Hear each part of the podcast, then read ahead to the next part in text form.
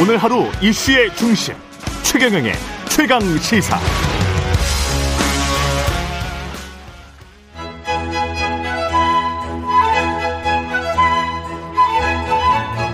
최경영의 최강 시사. 조웅천의 좋은 정치. 네, 월간 조홍천의 좋은 정치. 누구의 눈치도 보지 않고 거침없는 쇄신을 주문하는 정치권의 미스터 순소리. 더불어민주당 조홍천 의원과 함께 오늘도 뜨거운 현안들 들여다보겠습니다. 더불어민주당 조홍천 의원님 나오셨습니다. 안녕하세요, 의원님. 예, 오랜만입니다. 예. 그 박지원 전 비대위원장. 네. 예. 피선거권 그 권리당원이 아니니까 이제 안 되겠다. 네.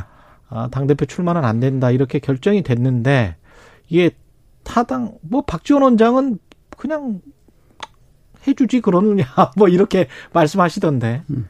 어떻게 생각하세요? 그 왜 비대위원 비대위원장을 시켜놓고 예. 어 당 대표는 당 대표는 안 된다 그러냐 같은 음. 조항으로 음. 라고 하는 거를 오늘 아침에 아 그 같은 조항이에요? 그게? 모르겠어요. 근데 비대위원장은 네. 선출직 선출직이 아니고 임명직입니다. 아 임명직. 예, 임명직이죠. 음, 음. 뭐 그걸 누가 뭐 선거해 가지고 뽑는 그렇지, 게 아니잖아요. 그렇지. 당이 비상상에 처해 있을 때 음. 그리고 한번 생각해 보시면은 뭐 당내에서 하냐 아니면 밖에서 모셔오냐 음. 이런 얘기 많이 하죠. 그렇죠, 그렇죠. 그죠? 예. 비대위원장은 당원 자격이 필요하지 않아요. 주로 모셔오는 분들도 많으니까. 예, 뭐, 예. 뭐 가장 대표적인 경우 김종인 그렇죠. 위원장 같은 경우는 예, 직업이 비대위원장. 예. 예. 그리고 또 어, 공직 후보자. 음. 공직 후보자 같은 경우에는 당원 당규상 전략 공천이란 게 있죠. 항상 뭐 25에서 30% 정도. 그렇죠. 전략 공천을 두고 음. 그분들은 어, 영입을 합니다. 음. 영입이란 것이 6개월 전에 뭐 미리 영입을 하면 좋겠으나 그게 아니잖아요. 예. 되게 직전에. 그렇죠. 예. 예. 우리 이런 사람 영입했다. 어. 자랑하고 어, 어 입당식 하고 그렇죠. 그리고서 어디 공천 주고 내보냅니다. 박지원 전 비대위원장도 이제 그런 아니 그러니까 영입 공입하고는 저, 저, 저, 예. 공, 공직과 예. 이런 당직은 다른 것입니다. 당, 다른 것이다. 예, 예. 이건 뭐, 그러니까 공직은 당헌 당규에 전략 공천이라는 게 딱 있는 거고요. 음. 비대위원장은 임명직이고 음. 이런 당직은 그 당 대표는 당 대표는 네. 당직은 네. 어 당헌 당규상 6개월 그 그걸 딱 채워야 된다. 채워야 된다. 있기 때문에 어. 어 그건 뭐 경우가 완전히 다르다. 그렇게 어. 말씀드릴 수가 있습니다. 예외가 될 수가 없다. 그런데 이제 박지원 전 위원장은 이게 그 대중 정치를 포기하고 폭력적 팬덤 정치로 쪼그라드는 길을 선택했다. 이렇게 이제 지금 반발을 하고 있습니다. 너무 나가신 것 같고. 너무 나간 것 같다. 예, 예, 예. 너무 나가신 것 같죠. 왜, 예. 왜 자기한테 예외를 인정 안 해주냐. 음. 예외 인정 안 해준다고 폭력적 팬덤이다. 라고 하는 거는 예, 설득력이. 예, 너무 나간 거죠. 예. 지도부 차원에서 뭐 제고할 필요성은 없다는 말씀이시네. 네. 그러니까 나 아니면 안 된다. 음. 왜 다들 이런 생각을 하는지 모르겠어요. 음. 왜나 아니면 안 된다. 박지원 전 비대위원장도 포함해서. 예. 예. 뭐 이재명 위원도 그렇고. 어. 왜다 나, 나 아니면 안 된다. 이런 생각을 할까? 이재명 의원도 포함해서 그 말씀을 하셨기 때문에 그 말씀부터 먼저 여쭤볼게요. 이재명 의원은 지금 나올 것 같다라는 의견이 대다수인 것 같은데 뭐 관측이 출마 선언만 남았다. 날짜도 뭐 지금 뭐, 뭐 며칠이다. 뭐 그렇게 돌고 있습니다. 며칠이래요? 어. 일주일 안 남았습니다. 아, 일주일 안 남았어요? 예, 예. 아, 7월 초 이야기까지 있어가지고, 예. 그러면 이제 뭐 15일 이전에는 하게 되는 거네요. 지금 예. 오늘 7월 5일이니까. 예, 제가 듣기로는 일주일 안 남았습니다. 예. 그, 나와야 된다라고 일단 그 꼭 나와야 되는 거는 아니다라고 지금 생각을 하시는 거잖아요, 조은천 저는 뭐 일관되게 그렇게 얘기를 했죠. 예. 예. 그 본인을 위해서도 별로 그렇게 그렇습니다. 좋지 않다. 예, 예, 예. 예. 근데 나와야만 하는 이유는 뭘까요? 이재명 의원 입장에서 봤을 땐. 뭐 명실상부한 대표 주자니까 음. 어, 내가 당을 어, 책임지고 그러겠다. 어, 뭐 어, 경영을 해야 될 거 아니냐 뭐 음. 이런 생각을 하시는 것 같은데 음. 글쎄 뭐 저는 뭐 생각이 좀 다릅니다. 예. 예. 근데 나오면 나올 거라니까 나오면 되는 겁니까? 지금은 뭐 다들 어대명이라고 하는데 예. 뭐그 점에서 저는 생각이 좀 다릅니다. 그 점에서 생각이 다르다. 예. 아, 나와도 안 될 가능성이 있다. 어떤 음, 구도로 안 될 가능성이 있습니까? 지금 뭐 이제 97 쪽에서 세 분이 이미 출마 선언을 했는데요. 음, 음 출마 선언을 한지 이제 며칠 안 됐습니다. 음. 각자 이제 민주당이 어떻게 에, 바뀔 건지 또 민심에 어떻게 다가설 건지 음. 당의 미래, 쇄신, 혁신 이런 것들을 얘기를 할 겁니다. 그래서 7월 말에 어 컷오프 과정을 거치게 될 건데요. 음. 그때 세 분을 뽑죠. 예. 예. 그러면 이재명 의원이 출마를 한다. 예비 경선. 예. 그럼 예. 컷오프 통과는 상수로 보고. 음. 그러면 두 분이 더 통과를 한다고 보고요. 예. 어. 단일화? 예, 예. 2대1 구도에서의 단일화? 그, 때뭐 아마 자연스럽게 단일화 얘기가 나오지 않을까. 음, 근데 컷오프 통과된 서로 간에 한 달 동안 어 주, 얘기를 해 왔던 자기가 그려왔던 민주당. 음. 아 거기에 대해서 어 많은 분들이 동조를 하시고 음. 어 힘을 실어 주신다면은 어 지금껏 민주당에 대해서 뭐 더 쳐다볼 것도 없다 암울하다라고 음. 어 눈길 한번 주지 않았던 그런 분들이 어이 뭐 좀 관심 가져볼 만하네. 음.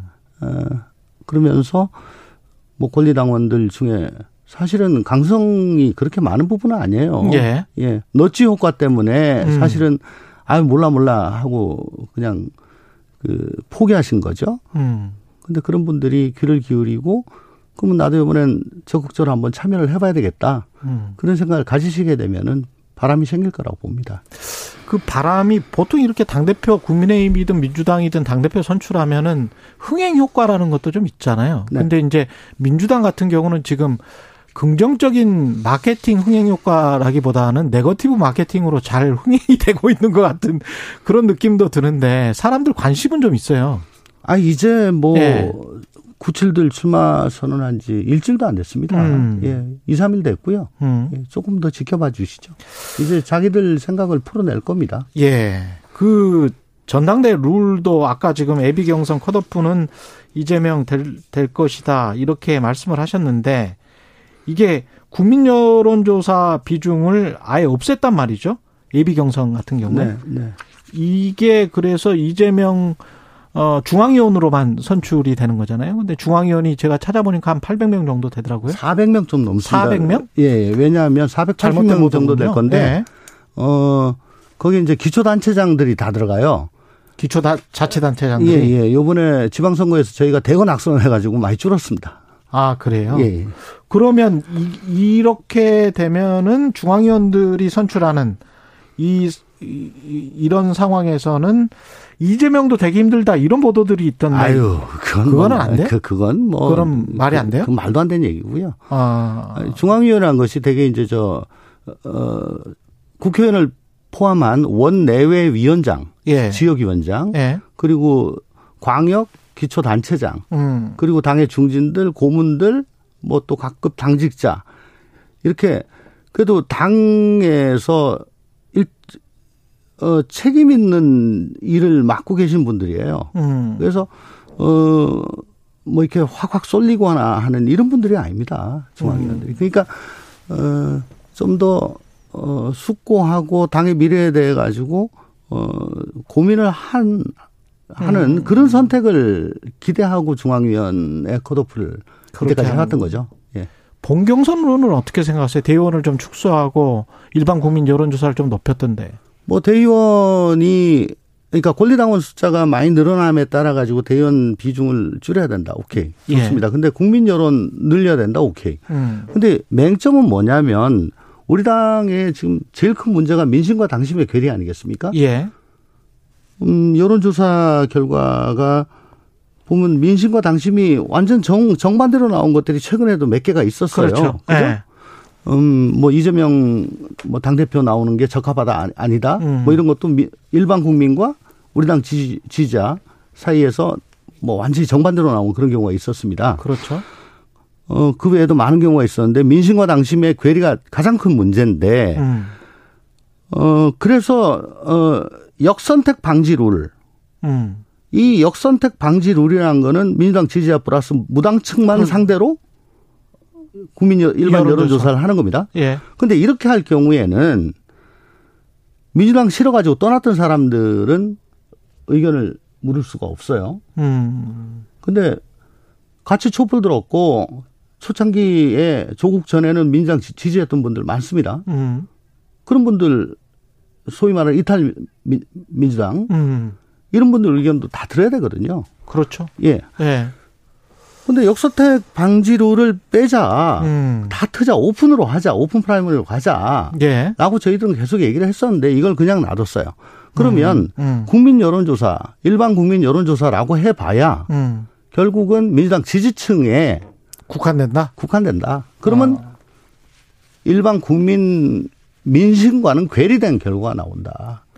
안민석 의원도 자신의 페이스북에 결국 국민의힘보다 못한 민주당 혁신한 이런 제목으로 경선 룰을 비판을 했더라고요.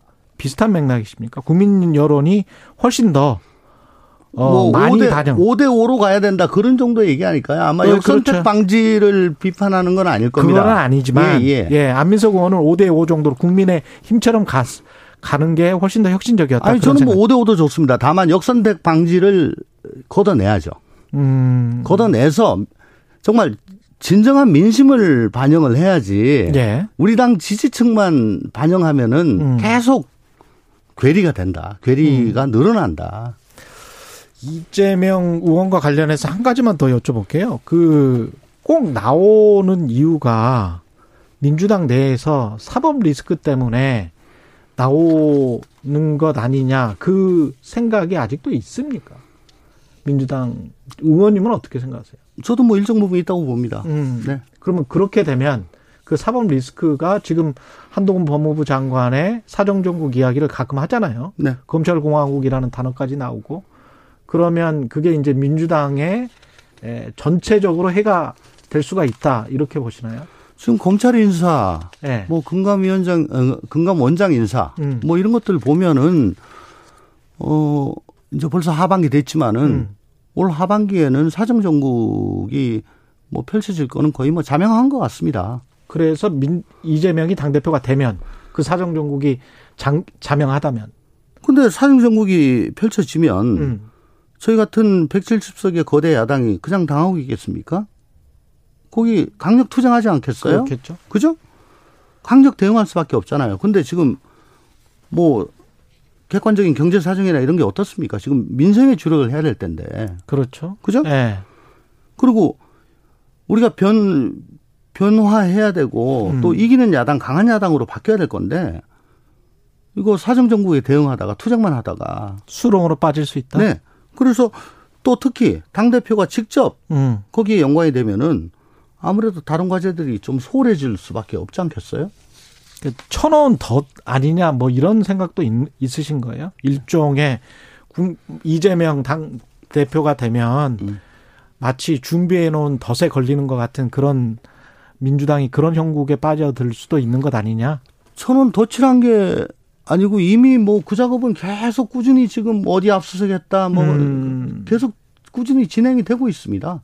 예. 네 그리고 어 지금 요번에 최근에 있었던 중앙 간부 인사를 보면은 음. 중앙지검 반부패 1, 2, 3 부장이라든가 혹은 뭐 저 동부지검 형사육부장, 남부지검 금융범죄 합수단장, 뭐 또 수원지검 성남지청 이런 어 소위 말하는 민주 저 이재명 의원이나 아니면 네. 우리 민주당 관련된 사건들이 있는 곳에 음. 소위 말하는 그 윤석열 사단들을 음. 완전히 전면 배치했거든요. 음. 예. 민주당은 그러면 어떻게 대응해야 된다고 보세요? 이런 어떤 이른바 보복 수사에 관해서 수사란 게이 음. 형사소송법에 따라 가지고 하는 거고요. 어또